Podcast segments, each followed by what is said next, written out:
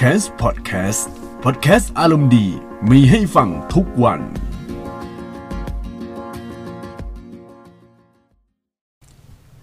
สวัสดีท่านผู้ฟังทุกท่านนะครับ ที่กำลังรับฟังพอดแคสต์ของ c a m s นะครับพอดแคสต์ใน EP นี้จะเป็นตอนแรกเลยที่ผมจดสคริปต์ในมือถือนะครับ ปกติผมจะพิมพ์ใน Microsoft Word ใช่ไหมครับ แต่ว่าตอนนี้ผมใช้การพิมพ์แบบ voice typing ในมือถือ คือถ้าในของ Android อย่างที่ผมใช้อยู่ก็จะเป็น Google Voice Typing แต่ว่าถ้าเป็นของ iPhone จะมีคำว่า dictation นะครับ ฟังก์ชันก็คล้ายๆกันก็คือ คุณพูดไปแล้วก็จะกลายเป็นตัวหนังสือ ผมรู้สึกว่าเวลาเขียนสคริปต์โดยการใช้การพูดอย่างเงี้ยมันเร็วกว่าการพิมพ์มาก จริง ๆ ผมก็ถนัดพิมพ์นะ ผมเป็นคนแบบชอบพิมพ์แต่ ปรากฏว่าเวลาพิมพ์ไปพิมพ์มาเนี่ยมันรู้สึกว่าโอ้ มันไม่ใช่ตัวเองซะเท่าไหร่ เพราะว่า คือผมพูดมันก็ต้องเป็นไปตามคำพูดของผมใช่ไหมล่ะ คือผมถนัดการพูดมากกว่า แล้วบางทีเออเวลาแบบพูดพูดอะไรอย่างเงี้ย มันจะรู้สึกว่า เออ มันเป็นตัวตนของผมมากกว่า ถ้ามานั่งพิมพ์ มันจะรู้สึกว่ามันมันแปลกๆแล้วมันต้องใช้เวลานานพอสมควร บางบทความที่ผมพิมพ์อะไรยาวๆ เนี่ย ประมาณอ่านประมาณหนึ่งพันกว่าตัวอักษรเนี่ยรู้รู้แบบว่าผมต้องใช้เวลาประมาณถึงสามชั่วโมงด้วยกัน แต่ว่าถ้าเป็นพวกแบบ การพูดโดยใช้ Google Voice Typing เนี่ยใช้เวลาประมาณสักครึ่งชั่วโมงหรือไม่ก็ 1 ชั่วโมง แล้วก็เวลาผมผลิตบทความก็ผลิตแบบยาวๆ เลยโดยที่ผมก็พูดพูดพูดพูดพูดไปเรื่อยๆเลยครับ ลองใช้ดูครับสำหรับ Google Voice Typing ถ้าคุณอะอยากจะใช้กับ PC ใช่ไหมคุณก็ต้องต่อกับไมค์ก่อน แล้วก็เอาไมค์ที่ว่าเนี่ยไปเปิดใน Google Doc คือคุณจะต้องพิมพ์ใน Google Doc เท่านั้นนะถ้าเฉพาะใน PC แต่ว่าถ้าในในคอมหรือว่าในในมือถือมือถือนี่ก็ใช้ ฟังก์ชัน Google Voice Typing ได้สำหรับ Android แต่ว่าถ้าเป็น Mac OS หรือ iOS ใช้ได้ทั้งคู่ครับ ก็คือเปิด dictation แล้วก็พิมพ์เป็นภาษาไทย แต่มีข้อแม้คือคุณจะต้องต่อเน็ตนะครับ อันนี้เดี๋ยวผมทดลองแล้วก็เออรู้สึกว่ามัน work จริง ๆ แล้วเวลาผมอ่านพวกบทความหรือว่าอ่านพวกสคริปต์ผมก็ดูผ่านมือถือดีกว่านะครับ ใน episode นี้ครับ ผมจะเล่าเกี่ยวกับชาว introvert นะครับ ซึ่งผมเคยทำพอดแคสต์ตอนหนึ่งมาแล้ว เกี่ยวกับจะทำยังไงให้อยากจาก introvert กลายเป็น extrovert นะครับ แต่ว่าในพอดแคสต์ EP นั้นเนี่ยคนก็ไม่ค่อยฟังเท่าไหร่นะครับ อันนี้มีเรื่องที่น่าสนใจคืออันนี้เหมือนจะแนวอวยอวยชาว introvert เลยก็ว่าได้ ตัวผมจริง ๆ เป็นคน extrovert นะครับ เป็นคนที่อาจจะชอบเจอเพื่อนอาจจะแบบสังสรรค์อะไรกับเพื่อนอะไรอย่างนี้นะครับ ก่อนหน้านั้นผมก็เป็น introvert แต่ว่าด้วยสภาพสังคมแล้วก็ด้วยการงานอะไรต่างๆเนี่ยผมก็เปลี่ยนจาก introvert ก็กลายเป็น extrovert ไปนะครับ ก็แต่ว่างานสายงานส่วนใหญ่ ผมก็มันพยายามให้ตัวเองอะอยู่ในช่วง introvert อยู่พอสมควร เพราะว่าตัวผมก็ทำงานกราฟิกดีไซน์ใช่ไหมแล้วก็พอล่าสุดเนี่ยพอมาเปิดเป็น งานธุรกิจเป็นของตัวเองเนี่ยมันก็ไม่พ้นในการทำงานแนวกราฟิก คือต้องใช้ Illustrator ในการทำคลิปอาร์ตหรืออะไรต่างๆ มากมายก็คือมันหนีไม่พ้นถ้าว่าผมชอบผมก็ชอบแต่ว่าถ้าผมเวทระหว่างการเจอกับผู้คนกับว่าการอะไรอย่างเงี้ยผมชอบเจอผู้คนมากกว่านะผมชอบสานสัมพันธ์ผมชอบอะไรอย่างงี้ แต่ว่าพอวันนี้มัน มาทำงานแบบต้องนั่งหน้าจอคอมอันนี้ผมก็ไม่ค่อยชอบเท่าไหร่อะอันนี้มาคุยเรื่องชาว introvert กำลังจะพังงาดนะครับพังงาดคือจริง ๆ ก็พังงาดมาตั้งนานแล้ว แต่ว่าพอคุยไปดูไปดูมาเรื่อยๆเนี่ยรู้สึกว่ามันมีประวัติศาสตร์ในเรื่องของชาว introvert ที่น่าสนใจอยู่พอสมควร คือผมได้ฟังพอดแคสต์ของ Omnivore นะครับ ซึ่งเป็นหนึ่งในพอดแคสต์ที่เออหลังๆมาเขาไม่ทำแหละ แล้วไม่รู้ว่าเขาหายไปไหนนะครับ EP ล่าสุดก็เมื่อปีที่แล้วนะ แต่ว่า ผมย้อนดูไป EP แรก ๆ เลย คือ Omnivore เนี่ยเป็นหนึ่งในพอดแคสต์ที่ทรงคุณค่าพอสมควร เพราะว่ามันจะมีพวกเนื้อเรื่องแล้วก็เรื่องราวอะไรต่างๆ ที่เออน่าสนใจแล้วก็เป็นเหมือนเป็นข้อคิดคิดเล็กคิดน้อยนะครับ เอาง่ายๆนะพอดแคสต์สมัยเนี้ยดีงามมากๆ พอฟังไปฟังนะมาเนี่ย บางทีคือไม่ต้องอ่านหนังสือเลยด้วยซ้ำผมก็มีความรู้แบบแค่ฟังพอดแคสต์ได้ก็เหมือนหนังสือเสียงนะครับ ก่อนที่ยุคอินเทอร์เน็ตกำลังจะมาเนี่ย คนที่เป็นชาว extrovert มีพื้นที่สื่อถึง ค่อนข้างมากพอสมควร ก็จะมีพวกดารา ก็จะมีพวกนักการเมือง แล้วมีพวกแบบครูสอนอะไรต่างๆ มากมาย คืออาชีพไหนที่อยู่กับผู้คน เจอกับผู้คนอะไรต่างๆ มากมาย แล้วก็เป็นอาชีพที่คุณอาจจะต้องอาจจะเสริมสวย อาจจะต้องวางลุกให้ดูดีหน่อยอะไรอย่างเงี้ย ชาว introvert เอ้ยไม่ใช่ ชาว extrovert จะได้เปรียบมากๆเลย เพราะว่าชาว extrovert เนี่ยเป็นกลุ่มที่ชอบ อยู่กับผู้คนอะไรอยู่แล้วนะครับ ในพอดแคสต์ของอมิวอในตอนที่เล่าเกี่ยวกับเรื่อง introvert อันนี้ผมก็ดึงประเด็นจาก introvert มานิดนึง แล้วก็ผมจะเสริมเรื่องความพังอาจของ introvert นะครับ คือเขาเล่าว่าการทดลองเนี่ยของเขาเนี่ยมันจะมีอยู่ 2 แบบ แบบแรกก็คือให้เขาเนี่ยอะเอากินสารอะไรให้มันหลั่งเอนโดรฟินมากขึ้น แล้วก็ดูภาพเกี่ยวกับธรรมชาติ แต่ว่าพอมาเป็นอีกพอมาการทดลองอีกครั้งหนึ่งเนี่ยคือไม่ต้องกินยาเพิ่ม เอนโดฟิน หรือบอกว่าเอ้ยน่าจะโดไม่ใช่เอนโดฟินต้องเรียกว่าโดปามีนดีกว่า คือกินยาเพิ่มตอนแรกอะกินยาเพิ่มโดปามีนแต่ว่าอันที่สองไม่กินยาเพิ่มโดปามีนแล้วพออันที่สองนี้ใช่ไหมมันจะมีการทดลองแบบว่าให้เปิดดูพวกคลิปธรรมชาติอะไรอย่างเงี้ย ปรากฏว่าคนที่เป็นชาว extrovert เนี่ยเขาเห็นพวกคลิปธรรมชาติ โอ้โหเขารู้สึกแบบชอบรู้สึกว่าเฮ้ยอันนั้นอะไรโอ้โหมีนกอะไรต่างๆ คือเขาแบบ ใช้อารมณ์ในการพูดในการอะไรอย่างนี้มากกว่าการแบบเอ่อการตัดสิน คือ introvert เนี่ยเขาจะมองพวกนี้มันเฉยๆ เพราะว่า introvert เนี่ยจะเป็นคนที่มีพลังงานเพิ่มพลังงานให้กับจากตัวเองอยู่แล้ว จะเป็นคนค่อนข้างคิดวิเคราะห์ แล้วก็ไต่ตองมีเหตุผลมีเอ๊ะอันนี้มันเพราะอะไรเอ๊ะอันนี้อะไรต่างๆ แล้วว่าถ้า extrovert เนี่ยจะมีการตอบสนองต่อสิ่งเร้าค่อนข้างมากพอสมควร ดังนั้นชาว extrovert เนี่ยส่วนใหญ่ถ้าแบบตามพื้นเพเลยนะ จะเป็นพวกที่ค่อนข้าง จะเรียกไง EQ EQ อาจจะไม่ก็ไม่ได้สูงอะไรเวอร์วังขนาดนั้น คือจะมีเรื่องของ เออเรื่องอารมณ์เรื่องการเห็นนะเฮ้ยนุ้ยน่ารักจังคือจะมีเรื่องของการ ไม่ค่อยมีคันยังคิดมากกว่า แต่ว่าถ้าเป็นชาว introvert จะมีการยังคิดมีการใช้สติมีการอะไรเงี้ยคือเอาง่ายๆนะชาว extrovert เนี่ยเมื่อก่อนที่โอ้โหดูดีมีอะไรเงี้ยบางทีก็ต้องฝึกเรื่องสติเรื่องการอะไรที่แบบว่าพยายามยับยั้งชั่งใจ เพราะว่า extrovert บางทีก็โอ้โหมันบูมเลยอยู่ก็บูมไป แล้วพอมาชาว introvert เนี่ย introvert คือจะแบบเป็นคนคิดเห็นผลคือมันจะมีการมอง ค่อยๆคิดค่อยไปขึ้นเป็นค่อยไปนะครับแล้วสังเกตได้คนที่เป็นชาว extrovert เนี่ยที่เป็นมีพื้นที่สื่อในโลกออนไลน์ในปัจจุบันก็อย่าง Instagram นะพวกนี้จะอยู่เยอะมากๆเลยจะมีการโพสต์แต่รูปของตัวเองรูปอะไรเงี้ยเพราะว่าบางคนเนี่ยคือไอ้พวกกดไลค์เยอะๆเยอะๆแย่ๆอะไรอย่างเงี้ยบางทีอาจจะเป็นชาว extrovert ก็ว่าได้ เพราะว่า extrovert เนี่ยเป็นคนที่ตอบสนองต่อสิ่งเรามากกว่า แล้วก็ โซเชียลเน็ตเวิร์กที่คนชอบเล่นก็จะเป็นพวก Instagram แต่ Facebook เนี่ยมันจะมีกึ่งๆ ทั้ง extrovert บ้าง introvert เรื่องแล้วก็ ambivert เดี๋ยว ambivert เดี๋ยวผมจะพูดในพอดแคสต์ตอนต่อไปนะ แต่ว่านี้พูดในเรื่องของ introvert ก่อนว่าเออ introvert ในยุคนี้มันคุณมีคุณค่าแล้วก็คุณสามารถแบบประสบความสำเร็จได้นะครับเออแล้วก็คนดังในโลกออนไลน์ในปัจจุบันนะครับที่พูดถึงพวกประมาณ มีไม่กี่คนอะอย่างสตีฟจ็อบอย่างพวกอะไรอะอีลอนมัสก์แล้วก็มาร์คซักเคอร์เบิร์กเนี่ย ที่ โอ้โห เด่นดังเก่งอะไรมากมายเนี่ย พวกเนี้ยเขาเป็นชาว introvert นะครับ ดูพวกชีวประวัติของพวกเขาเหล่านี้ได้ครับ เขาค่อนข้าง introvert นะ แต่ว่าทำไมเขาประสบความสำเร็จล่ะ นั่นแหละ นี่คือคำถามนะครับ ต่อไปครับ เมื่ออินเทอร์เน็ตมานะฮะ ผู้คนเริ่มโพสอะไรก็ตามลงในอินเทอร์เน็ตมากขึ้น แล้วการโพสเนี่ย จะเป็นการพูดมันก็ไม่ใช่ จะเป็นการอะไรนี้มันก็ไม่โอ แล้วด้วยชาว introvert นะครับชอบเขียนหนังสือหรือบันทึกอะไรอยู่ในกับตัวเองอยู่แล้วนะครับ แล้วสื่อออนไลน์เนี่ยใช้วิธีสื่อสารแบบการพิมพ์ทำให้ชาว introvert เนี่ยมีพื้นที่สื่อมากขึ้น จริง ๆ คือถ้ามาในยุคนี้นะเอ็กซ์เวิร์ดก็เริ่มมีพื้นที่สื่อในโลกออนไลน์ แต่ว่ามันจะเป็น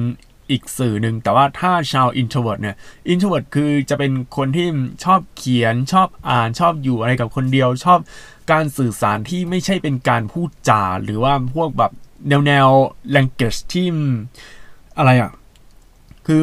ใช้ภาษากายอะไรเงี้ย คือ extrovert เนี่ยจะใช้ภาษากายใช้การพูดใช้อะไรเงี้ยเก่งมาก ๆ แต่ว่าถ้าชาว introvert อาจจะเป็นการเขียนพวกตัวหนังสือการพิมพ์ มันจะมีช่วงหนึ่งที่อินเทอร์เน็ตเพิ่งมาพวกยุคเว็บบอร์ดยุคอะไรอย่างเงี้ย คนที่พิมพ์เก่งๆ คนที่โอ้โหงานวิชาการ คนที่ตอบคำถามในเว็บบอร์ดเยอะแยะเต็มไปหมด คนที่โอ้โห so power ในโลกโลกออนไลน์ในยุคเมื่อสิบกว่าปีที่แล้วที่ยุคเว็บบอร์ดเนี่ยยังเจริญรุ่งเรืองก่อนที่ยุค Facebook กับ High Five จะมาเนี่ย พวกนั้นนะครับให้เราตีเสมอว่านี่คือชาว introvert เพราะว่าโอ้โหโคตรรู้ลึกรู้จริง แล้วก็มีความที่แบบมีความแม่นยำมีการอ้างอิง introvert ส่วนใหญ่ก็จะเป็นพวกชาวนักวิชาการเนอะเออก็จะเป็นพวกนักวิชาการมากกว่าที่จะเป็นคนทั่วไป คนทั่วไปก็จะเน้นแบบการสื่อสารผ่านทางอะไรเงี้ยแล้วก็ด้วยการที่โซเชียลเน็ตเวิร์กมันมาเนี่ยทำให้คน introvert เนี่ยจากที่ไม่มีการพูดถึงในสังคมเลย จากที่ อยู่ในอาชีพที่อยู่ในห้องเงียบๆเหงาๆพวกนักบัญชีหรือพวกแบบนักวิชาการนักต่างๆ ที่ต้องทำงานอยู่กับคนเดียวต้องหาอะไรเงี้ยแบบจะฟินอะไรกับคนเดียว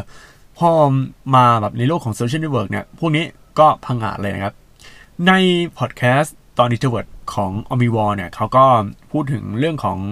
แมวนะครับ คือส่วนใหญ่อะคนชอบแมวใช่ไหมแต่ การคนคนชอบแมวก็มีไม่กี่คนนะ ก็จะเป็นพวกคนที่เป็นชาว introvert แต่ว่าพอโซเชียลมีเดียมานะครับ การพูดถึงเรื่องคนชอบแมว คนชอบแมวก็โอ้โห ต่างคนต่างลุกฮือเลย เลยกลายเป็นว่าโลกของโซเชียลมีเดียในยุคนั้นเนี่ย จนถึงยุคนี้นะ ก็มันจะเป็นชาว introvert มากกว่า แล้วแบบว่าเฮ้ยพอพูดเรื่องแมวใช่ไหมคนนี้ก็อาจจะพูดเรื่องตาม แล้วก็แชร์รูป แมวที่ตัวเองเลี้ยงแล้วก็มาพูดคุยกันโดยปริยาย เลยกลายเป็นว่าแมวเนี่ยเป็นสัตว์ที่ออกแนว introvert นะครับ ซึ่งมันก็ introvert อยู่นะ แต่จริงๆอะผมเป็นคนชอบทั้งแมวทั้งหมานะครับ แล้วทีนี้คือจุดที่น่าสังเกตเพิ่มเติมนะครับนะอันนี้เรามาย้อนในยุคปัจจุบันเนี่ยจุดที่น่าสังเกตเลยคือรายการพอดแคสต์เนี่ยพอดแคสต์ที่เราฟังส่วนใหญ่นะครับ มักจะจัดรายการ คนที่จัดรายการอะมักเป็นคน introvert อันนี้ที่ผม ดูคือดูรู้เลย เพราะว่าผมก็เจอกับคนหลายคนนะ ก็จะมีทั้ง extrovert ไอ้อย่างผมมองเห็นคนนี้เลยเฮ้ยคนนี้เป็น extrovert นะ คนนี้ก็ introvert นะ คือผมดูส่วนใหญ่เนี่ย คนที่มาจัดพอดแคสต์เนี่ย คือพอดแคสต์ถึงแม้ว่าจะดังใช่ไหมตอนนี้เริ่มดังแล้ว แต่ว่าพวกคนที่อยู่มานานแล้วอยู่ประมาณ 10 กว่าปี อยู่ประมาณ 5 ปี 6 ปีในเนี้ย พวกแบบ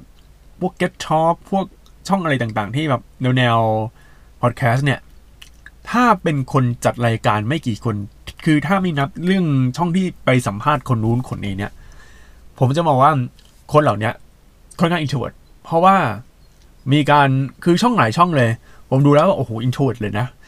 คือที่ introvert เนี่ย เพราะว่าการพูดคุยหรือว่าเรื่องราวต่างๆ ที่นำเสนอในพอดแคสต์เนี่ยเป็นเรื่องราวที่โคตรเชิงลึกมาก ๆ คือเชิงลึกจริงๆเนี่ยไม่ว่าจะเรื่องของแนวชีววิทยาเรื่องของการ การติวเข้มการอะไรอย่างเงี้ยที่มันอยู่ในวงการวงการนั้นนะอย่างเช่นผมอยู่ในวงการกราฟิกดีไซเนอร์แต่ผมไม่รู้เรื่องวงการธุรกิจ วงการ entrepreneur วงการสตาร์ทอัพก็มีบางคนเขาพูด แล้วพอพูดแล้ว เฮ้ยโห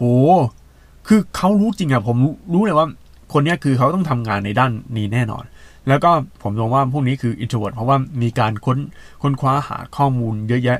แล้วก็บางคนแบบโอ้โห geek คือ พวก geek เนี่ยบางทีก็จะเป็น introvert นะแล้วก็พอเขาพูดไปพูดมาเนี่ย บางคนอาจจะพูดแบบน้ำเสียงไม่ค่อยฉะฉาน ก็เพราะว่าเขาอาจจะแบบค่อนข้างทำนะ คือพอดแคสต์บางคนโอ้โหพูดโคตรเก่งเลยนะครับ แต่ว่าพอมาฟังพวก EP แรกๆ ก็รู้สึกเสียงค่อนข้างเอื่อยๆเฉยๆหน่อยนะครับ แต่อันนี้ผมยอมรับเลยนะว่าคนทำพอดแคสต์ส่วนใหญ่เป็นชาว introvert เพราะว่ามันเหมือนเป็นพื้นที่แบบพูดคุยในโลกออนไลน์ แล้วก็ สนใจในเรื่องแบบค่อนข้าง niche นะครับ ในขณะที่ extrovert เนี่ยก็จะทำแบบเวลาใช้โซเชียลมีเดียก็จะใช้ตามกระแสสังคมมากกว่านะครับ ต่อไปนะครับ หรือแม้แต่คนที่มีชื่อเสียงในโลกออนไลน์เนี่ยไม่ว่าจะเป็นนักแคสเกมหรือนักทำคอนเทนต์ในโลกออนไลน์เนี่ยส่วนใหญ่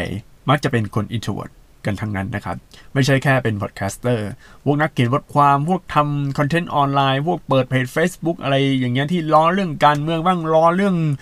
ศาสนาล้อแบบล้อทุกเรื่อง แล้วก็มีมีมคือเอาง่ายๆนะกระแสสังคมของไทยมาทีไรมีมโจโจ้ก็ต้องโผล่มาทุกทีเลย ไม่รู้เป็นอะไร คือ คือการแบบมันเหมือนเป็นการโปรโมทโจโจ้หรือเปล่าไม่รู้เดี๋ยวผมก็ต้องมาดู ไอโจโจ้ล่าข้ามศตวรรษแบบเวอร์ชันแอนิเมะนะเออแต่ว่าที่ผมเห็นสังเกตมามันจะมีอยู่ฉากหนึ่งอะมีอยู่ฉากนี้ฉากเดียวอะไอฉากที่เจอกันแล้วก็แบบ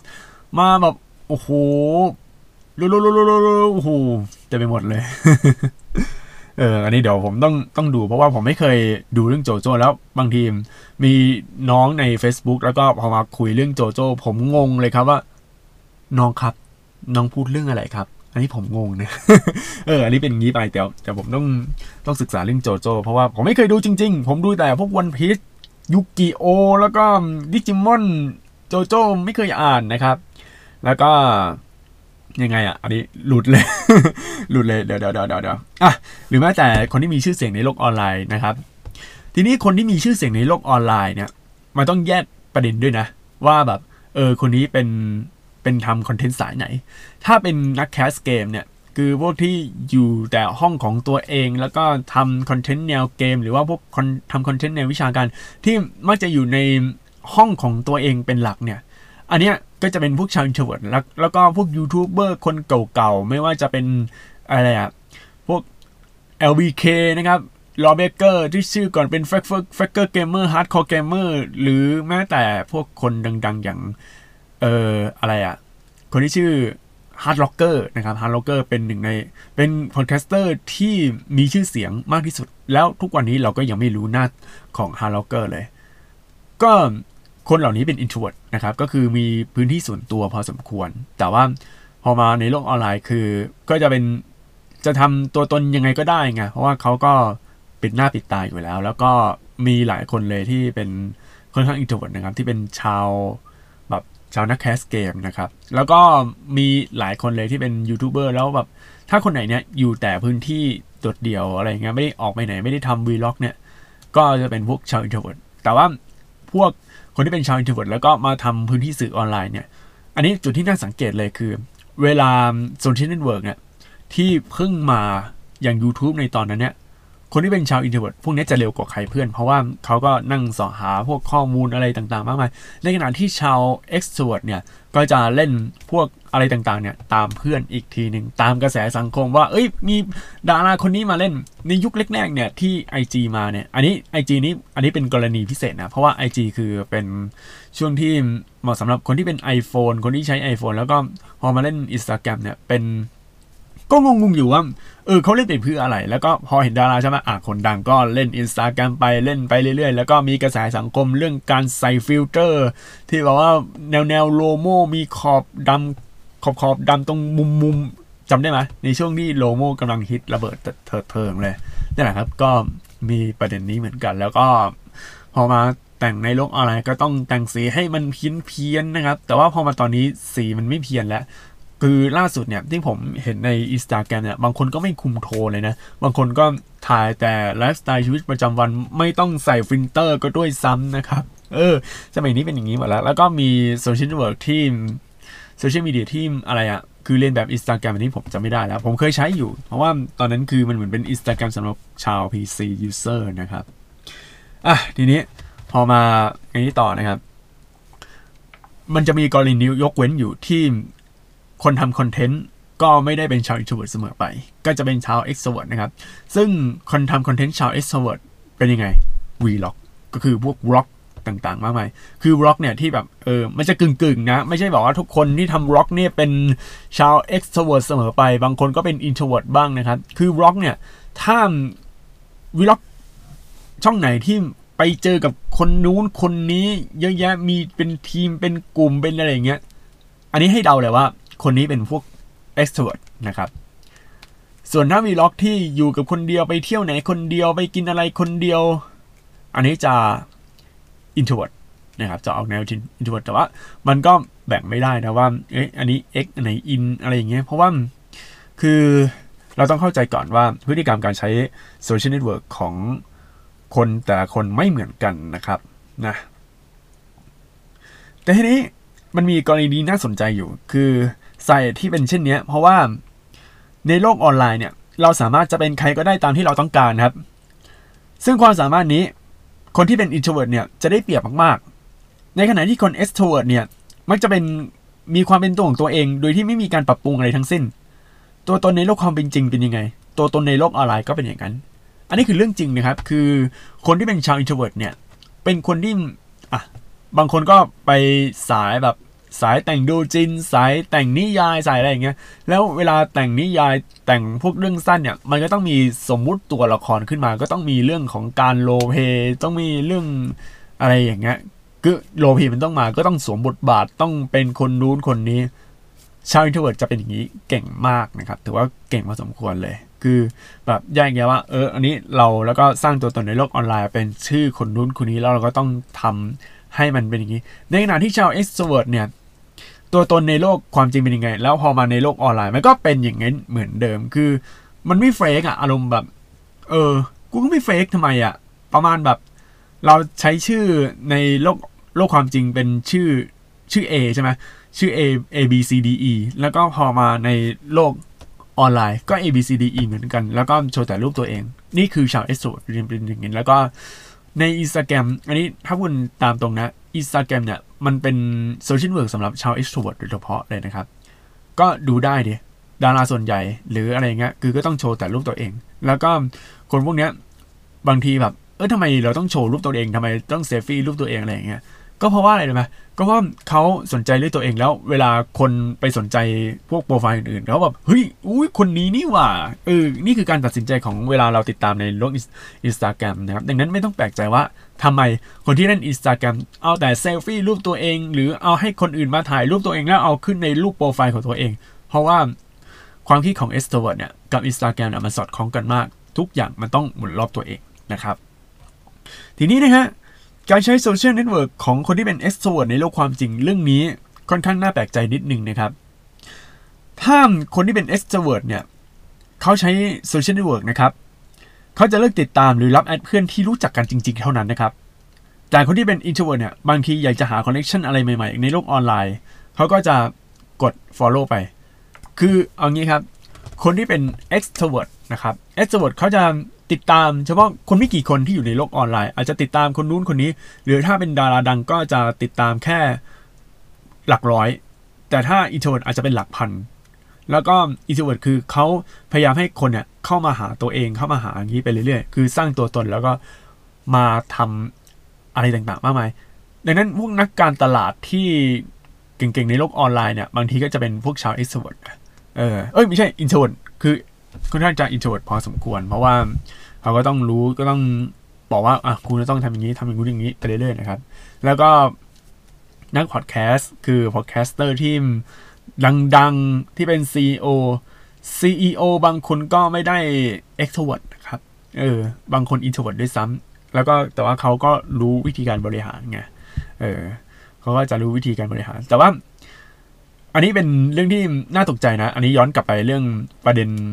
ชาว extrovert ที่เล่นโซเชียลเน็ตเวิร์กเนี่ย ผมมีเพื่อนคนหนึ่งนะครับ ก็จะเป็นใครไม่ได้นะฮะ ถ้าใครได้ฟังหลาย EP ผมก็ต้องพูดถึงน้องคนนี้ตลอดเลยฮะ ก็คือน้องมุกหมวยนะฮะ น้องมุกหมวยคือเป็นคนที่ extrovert โคตรนะครับ extrovert พอสมควรเลยแล้วก็เออพอเวลาอัพใน Instagram แต่ทีนี้คือน้องเขาก็แบบเขาก็เป็นคน extrovert หนักมากนะแบบ บางทีก็ไปปาร์ตี้ไปกับเพื่อนไปอะไรอย่างเงี้ย เจออะไรกับเพื่อนอยู่ตลอดเวลา แต่เรื่องที่น่าสนใจคือในอินสตาแกรมของน้องมุกหมวยเนี่ยเขาอัพน้อยมาก น้อยจริง ๆ คือเขาไม่ค่อยแคร์เรื่องแบบ เอออะไรในเนี่ยในอินสตาแกรมมากกว่า แต่เขาจะคุยกับเพื่อนคุยอะไรเนี่ยอย่างหนักเลย ในไลน์บ้างในอันอื่น ๆที่ไม่ได้อยากจะเอาตัวเองขึ้นโดดเด่นในโลกออนไลน์อะไรขนาดนั้นนะครับ คือตัวน้องเนี่ยคือโคตร extrovert เลยนะ แบบว่า เอ้ยวันนี้เป็นยังไงบ้าง แต่ว่าพอมาในโลกโซเชียลมีเดียคือเขาเล่นโซเชียลมีเดียเพราะเขาคุยกับเพื่อนเท่านั้น นี่คือกรณีตัวอย่างของคนที่เป็นแบบ extrovert ในโลกโลกของมันความจริงมาก ๆ แต่ว่าพอมาในโลกออนไลน์ก็จะเป็น introvert ไปนะครับ ส่วนคนที่ดัง ๆนะครับที่โอ้โหมีประสบการณ์เก่งนะฮะพวกเป็นนักดนตรีอะไรต่าง ๆ เนี่ย หรือเอาง่ายๆเป็นนัก cover เพลงอย่างน้องไมล์ไมลินที่ทำเป็น anisong นะครับ anisong ก็คือคอย cover เพลงแนวแนวอนิเมะนะครับมาเนลินเนี่ย คือเขาคือผมดูแล้วเขาเรื่อง introvert นะเออ เพราะว่าอย่างแรกเลยเขาเป็นคนชอบคือ จะเรียกไงอะมันเราไม่อยากจะตัดสินว่า introvert ดีกว่าหรือ extrovert แย่กว่าหรือ introvert แย่กว่าแล้ว extrovert ดีกว่า เราไม่อยากตัดสินใจให้อยากในมองมุมมองของคนในโลกออนไลน์อะไรอย่างเงี้ยนะครับ บางทีเขาก็แบบเออเขาจะเน้นโชว์ performance ของตัวเอง แล้วก็โชว์ใน YouTube โชว์อะไรอย่างเงี้ยนะครับ ก็คือเขาก็แบบแนว introvert นะครับ แล้วก็เขาก็อาจจะคุยแต่ว่า อันนี้มันแล้วแต่บุคคลนะครับ แล้วแต่บุคคล เพราะว่าคนที่เป็น introvert บางทีก็ introvert จริง ๆ คือ เขามี performance แค่อย่างนี้ คือเราให้เห็นสิ่งที่เก่งของเขาก็แค่นี้ แต่ว่าในโลกความเป็นจริงจะอะไรเป็นอะไรก็ไม่รู้นะครับ แล้วก็เดี๋ยวแป๊บนึงนะฮะดังนั้นถ้าคุณเป็น introvert เนี่ย อยู่แล้วก็ไม่จำเป็นต้องเป็น extrovert เสมอไป อันนี้คือผมขอเตือนนิดหนึ่งนะฮะ ผมเคยทำ podcast แบบจาก introvert กลายเป็น extrovert นะครับ ถ้าคุณทำแล้วไม่ประสบความสำเร็จในตอนช่วงท้ายๆข้อ ผมบอกไปว่าคุณก็เป็น introvert ต่อไปนั่นแหละ เออ คือในยุคนี้คนที่เป็น introvert นะ เยอะมากขึ้นนะ อันนี้ถ้าพูดกันตามหลักความเป็นจริง จากคน extrovert ก็กลายเป็น introvert ไป จาก introvert ก็กลายเป็น extrovert ในช่วงแต่ละวัยคือ มันไม่มีใครมาแบบรีฟอร์มหรือว่ามากำหนดว่า คุณเกิดมา introvert คุณก็ต้อง introvert ตลอดไป หรือคุณ extrovert คุณก็ต้อง extrovert ตลอดไป มันแล้วแต่สายงาน มันสามารถเปลี่ยนกันได้นะครับ มันเปลี่ยนแล้วแต่สถานการณ์เพราะว่าโลกยุคนี้มันเปลี่ยนแปลงเร็วมาก ๆ บางทีคุณอาจจะเดือดร้อน คุณจะมา introvert อะไรไม่ได้นะ คุณก็ต้อง extrovert บ้างให้คนอื่นเขารู้บ้าง มันก็ได้ คือมันเปลี่ยนตามลักษณะนิสัย โดยเฉพาะตอนที่ผมทำไอ้ 16personality.com เนี่ยเป็นเว็บไซต์ MBTI ที่แบบ ที่มันวัดผลแบบ MBTI แบบว่า คุณเป็น INFJ คุณเป็น ENFJ อะไรอย่างเงี้ย ช่วงแรกๆสมัยก่อนเนี่ย ผมมีช่วยนะ ขึ้นเลย INFP INFP นะครับ อันที่สองครั้งที่สองก็เป็น INFJ แต่พอมาปีสี่ปีสี่เนี่ย จาก INFJ ก็เป็น ENFP แล้วก็พอมาต่อมาเนี่ย ช่วงวัยทำงานก็เป็น ENFP แล้วก็ ENFP ไปเลย ไม่ได้ IN อะไรละ เพราะว่าไม่ได้ input ถวดคือถ้าขึ้นต้นด้วย I เนี่ย จะเป็นพวก introvert นะครับ แต่ว่าถ้า E เนี่ย จะเป็น extrovert หนึ่งมาก็เป็น ENFP หรือว่าพวก ENFJ แล้วก็ไอสายงานที่เขาบอกว่า เออคุณจะต้องเป็นอย่างนี้อย่างเงี้ย เฮ้ย มันจริง เพราะว่าจริง ๆ อะ ผมเป็นคนชอบพูดชอบคุย แล้วพอมานั่งดู ใจจริงอะ เป็นคนชอบออกไปงานสัมมนา เป็นคนชอบ ไปงานอีเวนต์ไปเจอแบบพูดคุยเจออะไรอย่างเงี้ย มีคนทักมาผมก็พูดคุยอะไรต่างๆ ผมเป็นคนอย่างนี้นะครับ พอมาเช็คดู เฮ้ย อันนี้ผมก็ชอบอย่างนี้เหมือนกัน แล้วก็เป็นคนชอบแชร์ชอบอะไรเรื่องราวอะไรขนาดนั้น คือเป็นคนชอบปล่อยอะ extrovert คือจะ gain คือเพิ่มพลังงานก็ต่อเมื่อ เจอผู้คนเจอแบบเฮ้ยแบบเฮ้ยสนุกสนุกแล้วก็พลังงานมันจะเพิ่มมากขึ้น แล้วก็ การปลดปล่อยการพูดพูดเนี้ยพลังงานจะเพิ่มแต่ว่าถ้าเก็บอยู่กับตัวเองมันจะรู้สึกหงอยเหงา มันจะรู้สึกแบบโอ้ยมันมันไม่ใช่ตัวเราเลยนะครับดังนั้นในโซเชียลเน็ตเวิร์กของผมเนี่ยก็จะแชร์คือเป็นคนชอบแชร์ เป็นคนชอบอะไรเงี้ยมันอย่างนี้มากกว่า คือขอให้แชร์ขอให้คนเห็นนะเออ มันก็พอใจแล้ว คนจะดูอะไรก็ช่างมัน เอาจริงๆนะนั่นตอนเนี้ยผมรู้สึกลำคาญ เวลา เวลาผมแชร์แบบเรื่องราวดี ๆ หรือว่าบางทีแบบ อัพรูปตัวเองเนี่ยให้คนมากดไลค์ใช่ไหมผมไม่อยากจะดูพวก notification เลยนะ คือบางทีผมโพสอะไรใน Facebook เนี่ย ผมจะกดจุดไขปลาสามจุดตรงมุมบนขวา แล้วก็เลือกเป็น turn off notification เพราะว่าผมไม่อยากจะเห็นพวก notification ไง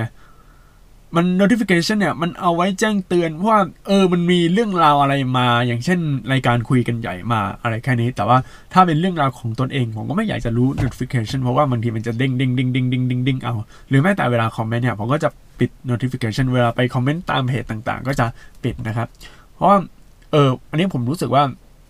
ตัวผมเองเนี่ย ก็เริ่มจะ introvert ในโลกออนไลน์แล้ว เพราะว่าผมก็อยู่กับครอบครัวนะ คือเป็นครอบครัวจริงๆ อยู่กับพ่อแม่แล้วก็น้องนะครับ แล้วก็คือที่อยู่เนี่ย เพราะว่าเอาไว้ทำงานเป็นเป็นงานบริษัทจะนี่ไงเขาเรียกเป็นงานธุรกิจส่วนตัวแบบครอบครัวนะครับ ก็ทำอย่างนี้มากกว่า แล้วก็ มาอยู่ก็ไม่ได้อยู่กับตัวเองอยู่กับคนเดียวอะไรต่อไปก็ต้องอยู่กับพ่อกับแม่ก็ต้องสนใจอย่างงู้อย่างนี้ แล้วก็ไม่ค่อยได้ใช้อะไรโซเชียลมีเดียในโลกออนไลน์มากนะคือมันไม่เห็นประโยชน์อะไรของมันแล้ว ก็เลยกลายเป็น extrovert ไปแล้วเวลาดูนะฮะทั้งหมดทั้งมวลนี้นะครับ ก็เล่าในมุมมองว่า เฮ้ย ชาว introvert เนี่ย ตอนเนี้ยคุณไม่ต้องกลัวนะ คุณสามารถเด่นดังได้ในโลกออนไลน์ ไม่ต้องกลัวครับว่า คุณจะแบบโอ้โหโดนทอดทิ้ง เพราะว่าต่อให้คุณเนี่ยจะเป็นอะไรก็แล้วแต่นะครับ การเป็นตัวของตัวเองเนี่ยดีที่สุดนะครับ คือเป็นตัวของตัวเองแต่แต่ว่าถ้าคุณออกสังคมถ้าคุณเป็นอย่างเงี้ยบางทีคุณต้องลองสวมบทบาทดูบ้าง เพราะว่าชาว introvert เนี่ยเก่งเรื่องการสวมบทบาทนะครับ เวลาไปออกที่ไหนในโลกอะไรเงี้ย เวลาจะพูดคุยนะครับ คุณอาจจะไม่ค่อยชอบเจอเพื่อน คุณอาจจะไม่ค่อยชอบเจอ พวกผู้คนอะไรหลายคน แต่ว่าคนเหล่านี้จะดูแล้วดูมีภูมิฐาน แล้วดูแบบค่อนข้างนิ่ง แล้วแบบสวมบทบาท อย่างเช่น คุณออกไปแล้วก็คุณเป็นนักพูดเป็นวิทยากร คุณก็สวมบทเป็นวิทยากรค่อนข้างเก่ง ผิดจากพวกชาวเอ็กซ์เวิร์ดที่คุณก็คือชื่อ อย่างเช่น คุณชื่อแอนนาใช่ไหมคุณจะไปที่ไหน คุณก็คือแอนนา คุณจะเป็นวิทยากร คุณก็คือแอนนา คุณจะเป็นนักฟิสิกส์เคมี คุณก็คือแอนนา คุณจะแบบเป็นดาราคุณก็คือแอนนา ผิดกับ introvert ที่เวลาคุณเป็นวิทยากรก็คือวิทยากร คุณจะไปอะไรอะ คุณเป็นนักเรียนคุณก็คือนักเรียน คือจะสวมบทบาทค่อนข้างเก่งนะครับ นี่คือข้อดีของ introvert อยากให้รักษาเอาไว้ ไม่จำเป็นต้องเป็น extrovert เสมอไปเว้นแต่ว่าสถานการณ์แล้วก็ความชอบของคุณ ที่คุณอาจจะชอบ คือคุณอาจจะไม่เหมือนผมก็ได้ เพราะว่าตัวผมเนี่ย อยู่ๆก็ไปชอบ extrovert เลยเป็นคนติดตามแบบ extrovert สังั้นนะครับ แล้วก็ way extrovert ดีกว่าเยอะสำหรับผม อันนี้คือความคิดเห็นสำหรับผม อยากให้หลอกก่อน และมีบางคนคือเล่าเกี่ยวกับเรื่อง comfort zone นะ เพราะว่าเออคุณในเมื่อคุณเป็น introvert ใช่ไหมคุณลองออกจาก comfort zone อยากเป็น extrovert บ้างก็ต้องลองก่อน ถ้ามันไม่เวิร์กก็กลับมาเหมือนเดิมก็ได้ นะครับ อย่าไปยึดติดตัวตนนะโอเค เดี๋ยวพอดแคสต์นี้ลาไปก่อนนะครับ ดูเหมือนว่าพอดแคสต์ตอนนี้แล้วก็เปิดดูสคริปต์นี่ โอ้โห ถือว่าเวิร์กนะครับเวิร์กเวิร์กกว่าผมนั่งพิมพ์สคริปต์ในคอมแล้วก็มาพูด รู้สึกว่าเออมันไหลลื่นมากกว่าเยอะเป็น flow เลย ถึงแม้ว่าพูดแหล่งอ้างอิงอาจจะน้อยหน่อยแต่อย่าว่ากันนะครับ อันนี้คือพูดในมุมมองที่เป็นไปได้นะพบกันในในพอดแคสต์ตอนนี้ แล้วก็ ถ้าคิดเห็นว่า เออ jingle อันใหม่ ดีไหม ก็ลองมาคุยกันได้ใน direct message ของ Twitter นะครับ ลาไปก่อน สวัสดีครับ ติดตามฟังพอดแคสต์ของ Camps ได้ทุกๆวัน ผ่านช่องทาง Spotify Google Podcast และ Podbean สนใจลงโฆษณาและพูดคุยกับ podcaster ผ่านทาง Direct Message Twitter at c a m p s s podcast Instagram at c a m p s s underscore official หรือ Facebook Camps Podcast ได้ทุกช่วงเวลา แล้วพบกันในตอนต่อไปนะครับ